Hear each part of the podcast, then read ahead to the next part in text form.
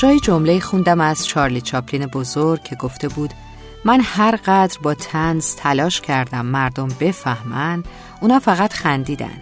جالبه که جمله هم منصوب به امام چهارم یعنی امام سجاد هست که فرموده پدرم در خون قلتید تا مردم بفهمند اما اونا فقط گریه کردند چه بسا که نادانی و سردرگمی آدما در طول دوران مختلف زمینه فرصت طلبی و سودجویی های شارلاتان ها و بیوجدان های روزگار شده.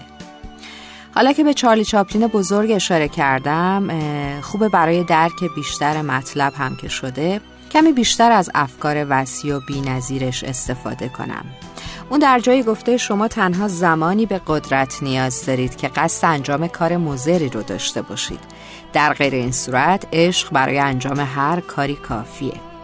شاید به همین دلیله که آدما وقتی با عشق به وجود نمیاند و با عشق هم رشد نمی کنند حق چپاول حق و حقوق دیگران براشون عادیه. چون راه حضورشون در دنیا رو اصلا نمی‌دونن و گم کردن.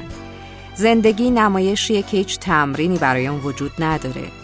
پس باید آواز خوند و اشک ریخت و خندید و با تمام وجود زندگی کرد.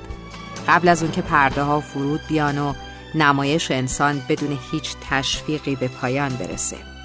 من که فکر می‌کنم عشق خودش یک نعمت الهیه و وقتی خدا اونو از انسانی دریغ می‌کنه در واقع سنگین ترین کیفر رو براش قائل شده.